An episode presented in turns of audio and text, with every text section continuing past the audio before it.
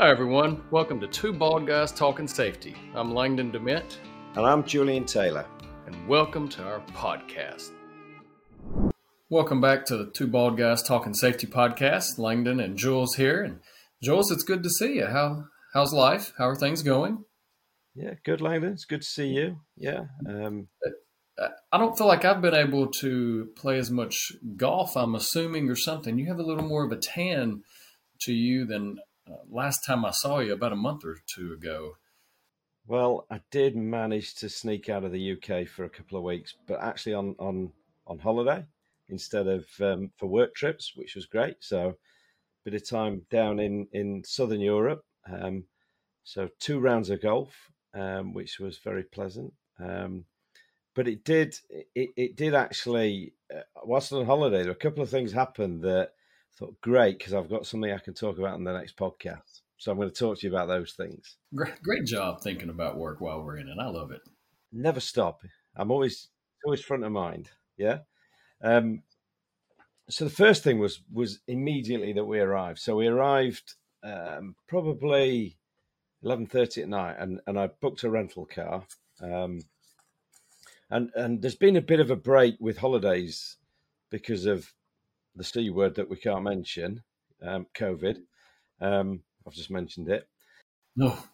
So, so it's been a while since I've driven on the other side of the road because we drive on the right side of the road in the UK. So everybody else drives on the wrong side of the road. So we're driving on the wrong side of the road, and I'm driving a left-hand drive car instead of a right-hand drive car, and and it just really related back brilliantly to to the last podcast where we were where we are talking about conscious and unconscious competency, and and I was sat there, literally driving to the villa on the first night, thinking about conscious and unconscious competency, as I had to think through every move deliberately as I drove the car. So I have an automatic car, so I had a stick shift, so I had a manual, had to change gear, but with the wrong hand. Um, I'm trying to look in the in the rear view mirror, and I'm looking to the left instead of to the right because it's normally to the to my left if I'm in a right hand drive car.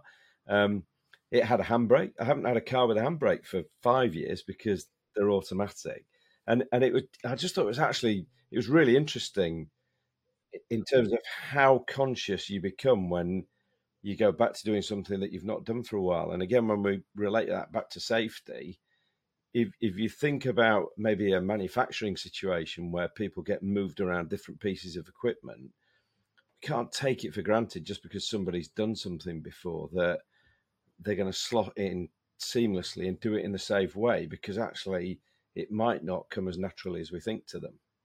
Yeah. Well, didn't it feel good though? You got to use the dominant. You're right hand dominant, anyways. Yeah, yeah, I am. So it's like you were finally in the proper scenario of where you should be. Welcome to the proper right side to drive. Thank you. Yeah. Amazing how uncomfortable it felt. That's all I'm saying. and and and the, the second thing that happened is that um, the, there's a guy called Simon Sinek, and I don't know whether you've heard of Simon Sinek. Um, and and he he does lots of speaking around leadership and around motivation. Um, and I must admit to having a little bit of a man crush on Simon Sinek because I, I kind of I love the way that he talks. He's just got you know one of those voices that you could sit and listen to, like mine, like yours, exactly like yours. That's what I was searching for, Langdon. Yeah, that's why we're so close. that's it.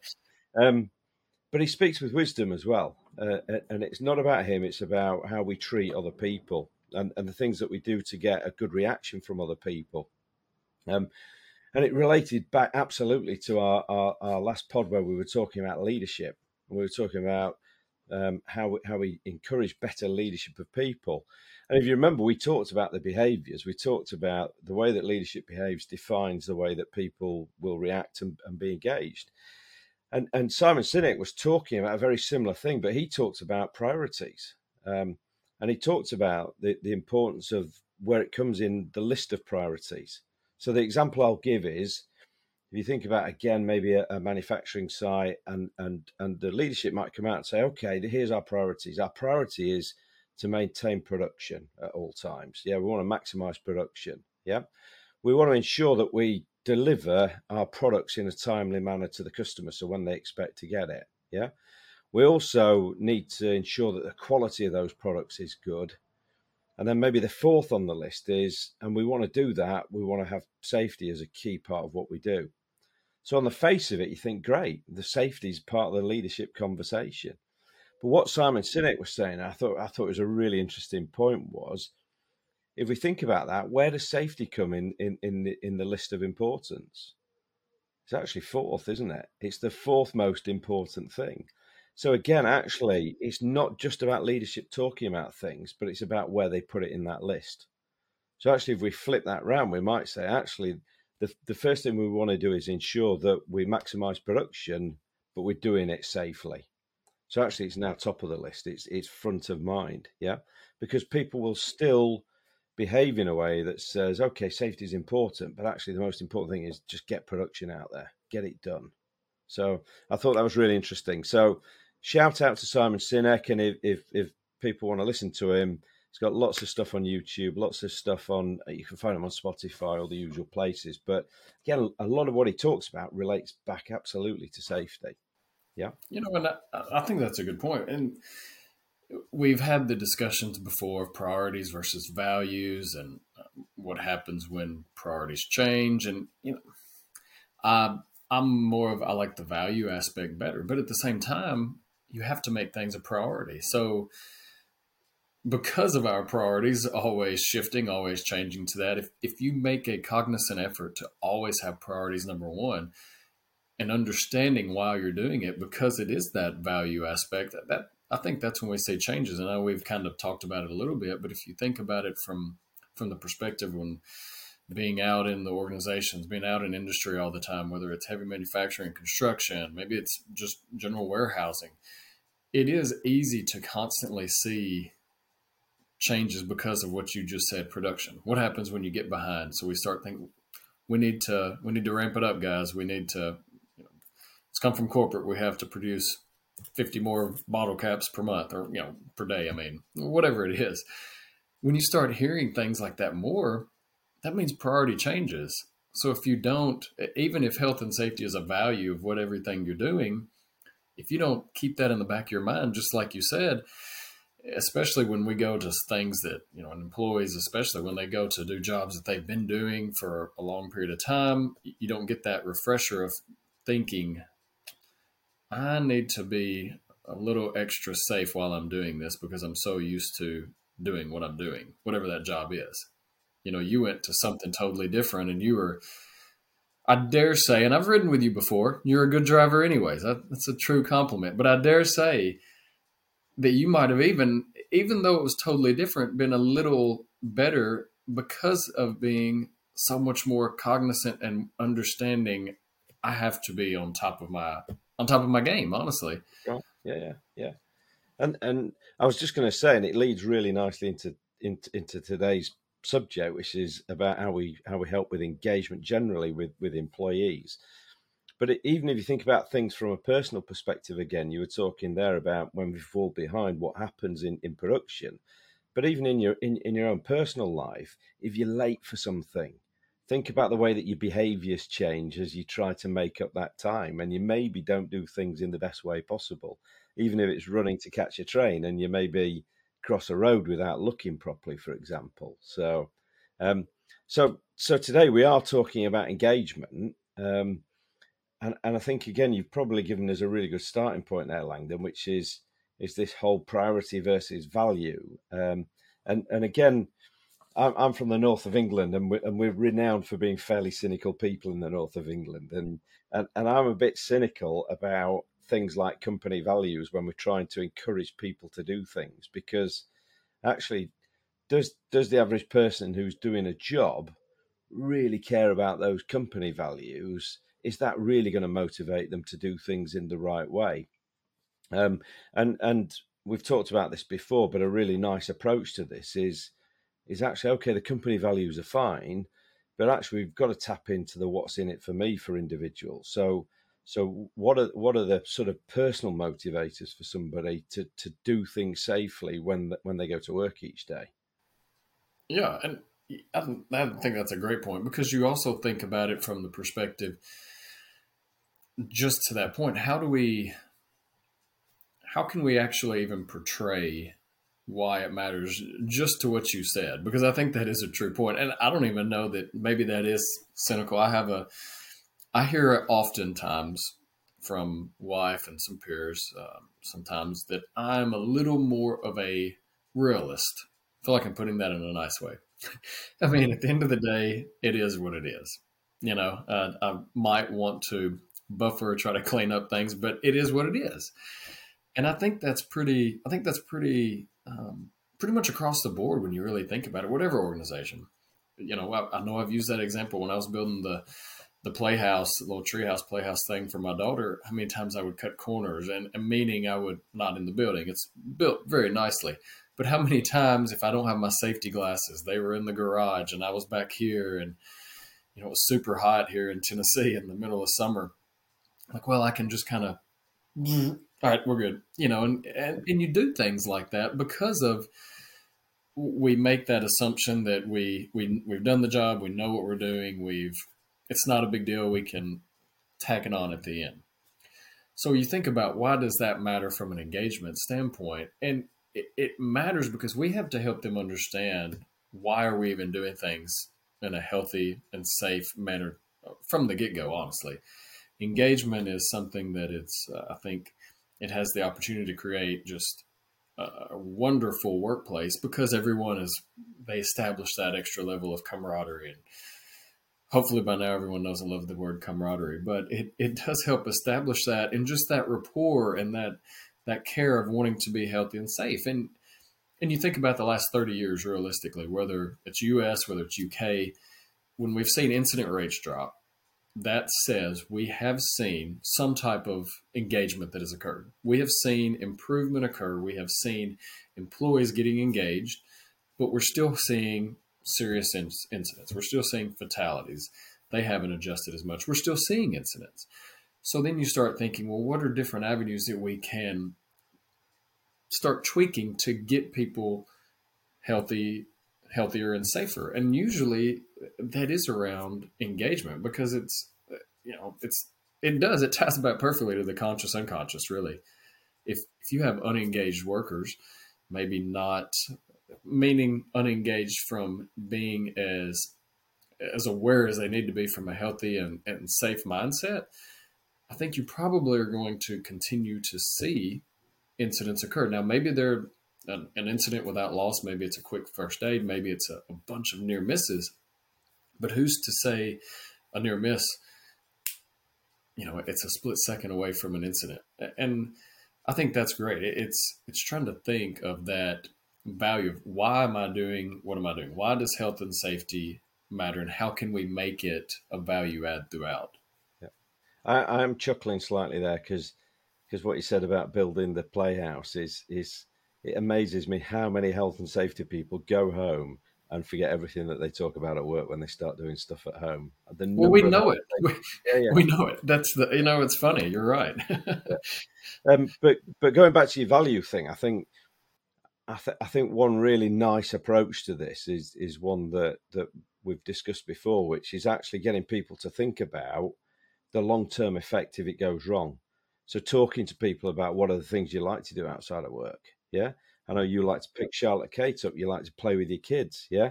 Um, actually, what would happen, Langdon, if you couldn't do that for the next six months because you've been injured in the workplace? And it's getting people to really relate to okay, yeah, business priorities are important, but actually we're doing this for you so that you can keep doing the things that you want to do outside of the workplace. Um, and I think kind of aligned to that as well is, and again, aligning back to that leadership discussion that we talked about last week is, is actually thinking about can we articulate why engagement is important?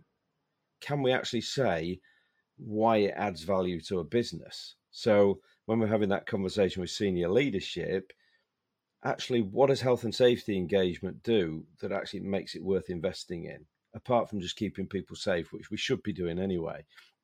Um, and you stop and think about it, it, it, I love the way that you say camaraderie. I can't say it like that, but I love the way that you say it. Yeah. Um, but that camaraderie that you talk about, actually, if we create that within the workplace, what the knock-on effects? So we get people want to stay and, and, and stay with the business, yeah.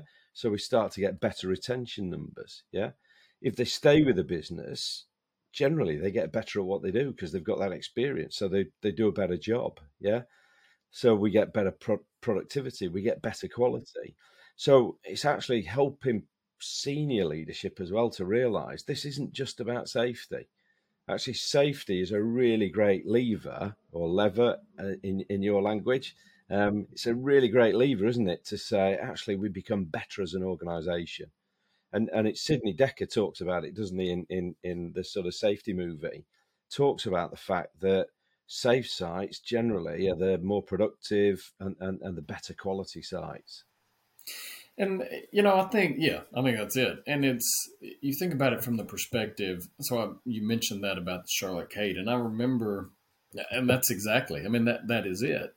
There was a scenario a few years ago. I was doing some work with an organization, and it was actually local, and we were focusing general health and safety, doing some assessments, doing some inspections and whatnot. But a lot of focus was on ergonomics and the type organization was around if you they had eight hour shift if you got done in four hours then you dart go home so i went out there and this was a couple of days we were working creating some jhas for them and just a number of things and that was exactly it so a guy was picking up he was trying to pick up as fast as he could i mean you watched him he was you know, just going working he was a young guy but he was you know pretty stout and and where I tied it in, I, I kind of watched him when I, I got to thinking, you know, that's an area we need to focus on. Didn't say anything because I was doing a, a general.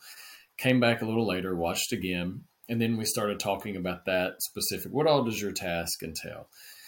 And I'm not going to get into all the nitty gritty. Uh, I, I, did introduce myself. You know, we talked, so it wasn't like some stranger just sitting there staring and watching what they're doing. So if you're doing anything like that, remember to establish camaraderie and make sure they know you're doing the job. They're doing the job the way they normally do, not shifting because you're watching.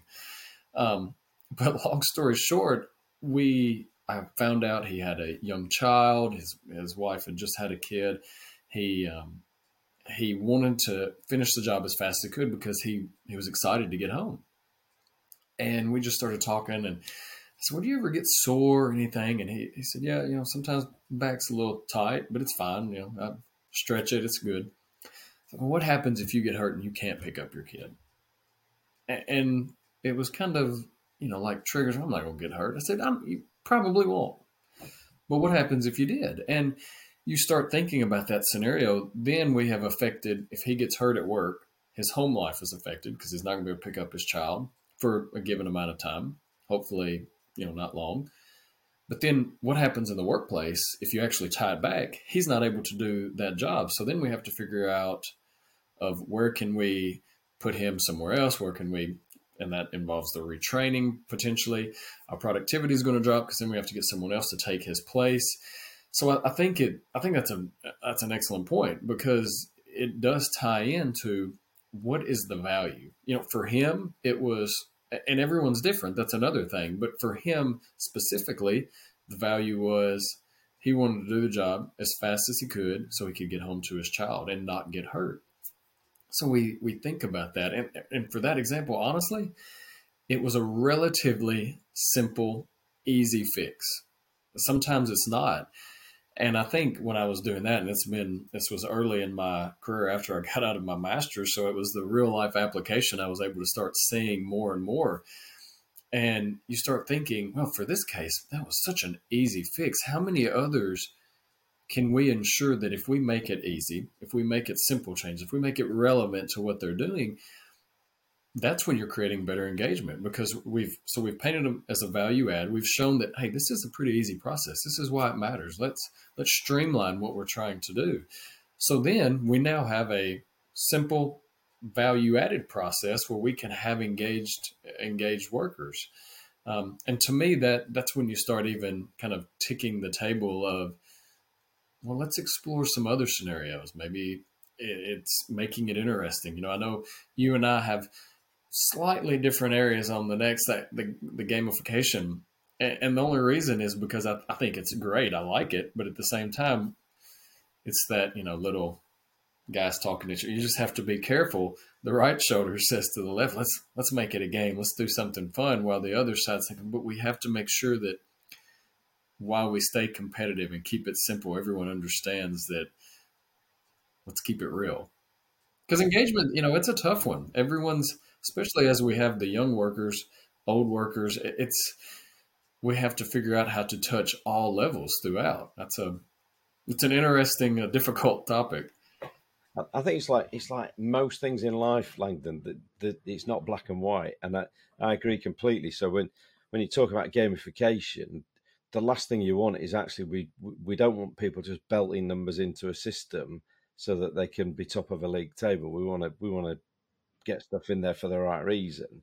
But I think there is a really important point, which is think about the way that health and safety is perceived, and and, in a lot of organizations, it's just perceived as this negative thing that that happens. So the safety cop. Yeah, health and safety is either a safety cop walking around saying, "Why are you doing it like that?" or health and safety is this thing we do when we've had an incident. So it's just seen as a negative. And I think whether it's leadership or whether it's engagement, if we can start to shift that perception, so we've talked about it already today in terms of actually it can support retention, it can support productivity, it can support quality but also, if we can start to get the broader workforce engaged with the fact that actually this can be a positive thing, yeah. So it's about ideas, it's about trying to make things better, and actually we we can have a bit of a challenge there in terms of which which part of the organisation comes up with the most productive ideas in a month. So that way we can measure that it's good stuff that we get in. All of a sudden we've flipped it, haven't we, from being a negative to a positive. And I think that's a really good approach, a good way to think about it. Um, and then you, you, spoke to the subject that you know is close to my heart because I hate kiss being used in the wrong way, which it commonly is. Um, just I love that pr- principle of keeping it stupidly simple. Yeah, I was going to ask you a question earlier. I was thinking what you were talking about. I was listening to you, by the way, yeah, but I was thinking you. at the same time. Um, the, the question I was going to ask is, what's the longest either incident form or risk assessment that you've seen when you've been talking to organisations? I want to say I've seen one that was about six pages off the top of yeah. my head. I'd have to think. I'm sure I've seen longer, but six pages just for an incident. And, and now, and part of that, even the problem is there's even duplication. So if you have an extended incident report and then there's duplication from somewhere else, your engagement for that is going to drop drastically. Ooh, yeah, it, it's and and that's that's a really simple thing that any health and safety professional can start to do is look at simplifying the processes because that will drive engagement. So seriously, a six or seven page incident form is it ever going to get completed? And actually, do you need all the information that you're putting in there? And I, I probably challenge that you don't. Um, and then things like risk assessments seriously, if we've got long, complicated risk assessments, are people really going to look at them and read them? Um, one of the best I heard was I was talking to a, a, company that paint the lines on the road. So they go around with a truck with a big burner on the back and they heat up paint and tar and stuff. And I said, "How do you, how do you manage risk assessments?" Um, and and they said, "Oh, we've every, every lorry's got its own risk assessments." I said, "Well, how how how do they how how do you manage them?" and he said, well, they've got a folder and they've got 50 risk assessments in the folder. And and I, I just I just laughed. I couldn't help myself because I, I thought, how often do you seriously think those guys who know how to do that job anyway ever stop and think, oh, before we mark this yellow line on the road, we're gonna we're gonna quickly look at the risk assessment and flick through the 49 other ones to get to it and then read it and it's six pages. It doesn't happen. So, so an absolute over uh, sort of abiding principle has got to be just make it really simple. Make it simple, and you've got a chance that people are going to do stuff. Yeah, yeah. And you know when you think about it, so risk is, and I'm, this is not you. You don't hear something like something like this come out of my mouth usually. If I like risk assessments because that's where you identify hazards, and that, let's be honest, that's about one of the most important things you can do in any organization from a health and safety standpoint. and even more than training. Now, I mean, they all tie together, but if I don't know how to look around and spot a hazard, I'm in trouble.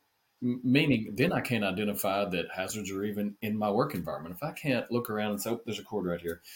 Oh, you know, I only have a foot to walk around over here. Or if I'm in manufacturing, you know, oh, oh the, this machine guard's not properly, you know, the screws coming. If, if I can't do that, I'm in trouble that being said, a lot of it, and you have to spin it. And you said something a moment ago about the the negative aspect, and that's so crucial because if if we're constantly being the safety cop, so we're trying to establish engagement, we're trying to create better camaraderie, better reporting, better communication, but we focus on, let's say we do a risk assessment and then we look at it and we kind of maybe we don't spin it in a positive, we don't spin it in a negative. It, it is what it is.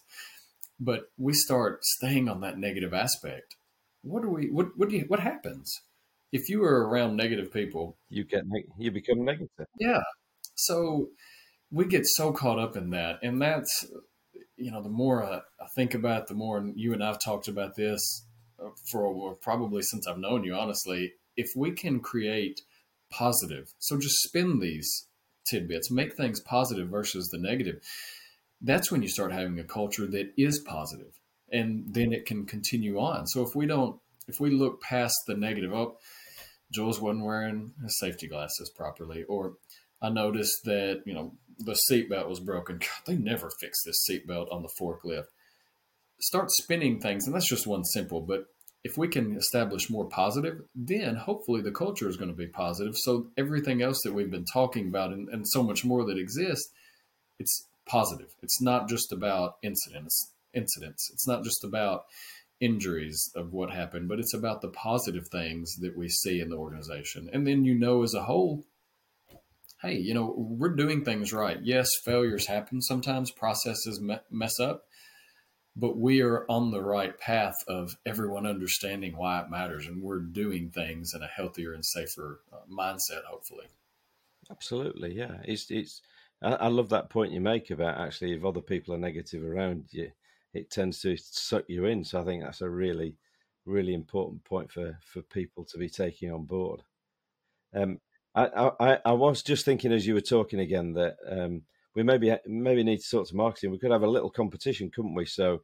maybe somebody wins a coffee card if they can count up how many times we've used the word camaraderie in today's pod. I think we would have to go back and count myself.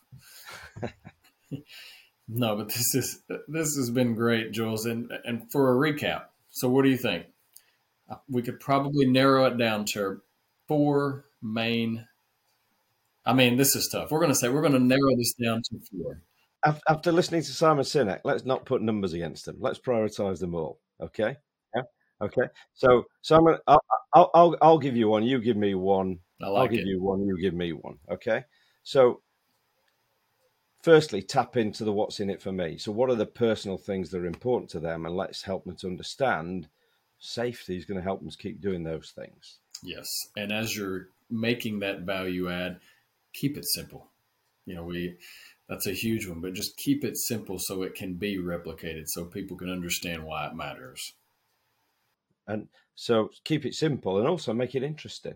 Yeah. So how can we how can we make it interesting? Again, how can we align it to maybe their work situation or, or, or their world? Yeah. yeah. And finally, let's keep it positive. The negative we have to focus on sometimes. We have to make comments about, we have to acknowledge it, but try to let the positive outweigh the negative so that when we go through health and safety, when we're talking about it, when the safety cop's coming, it's not just about being negative, but it's about spotting the good things as well. Hey everyone, really appreciate you tuning into this episode of Two Bald Guys Talking Safety. Please follow and subscribe to wherever you stream your favorite podcast or visit us at evotix.com. And if you want to see how follically challenged we really are, come and check us out on YouTube. If you've got value from the podcast, please go to Apple Podcasts and in the review section of this podcast, if you could leave us a review or a rating, that would be great. And as always, everyone, while you're going about your days, and about your normal lives, stay safe out there and watch each other's back.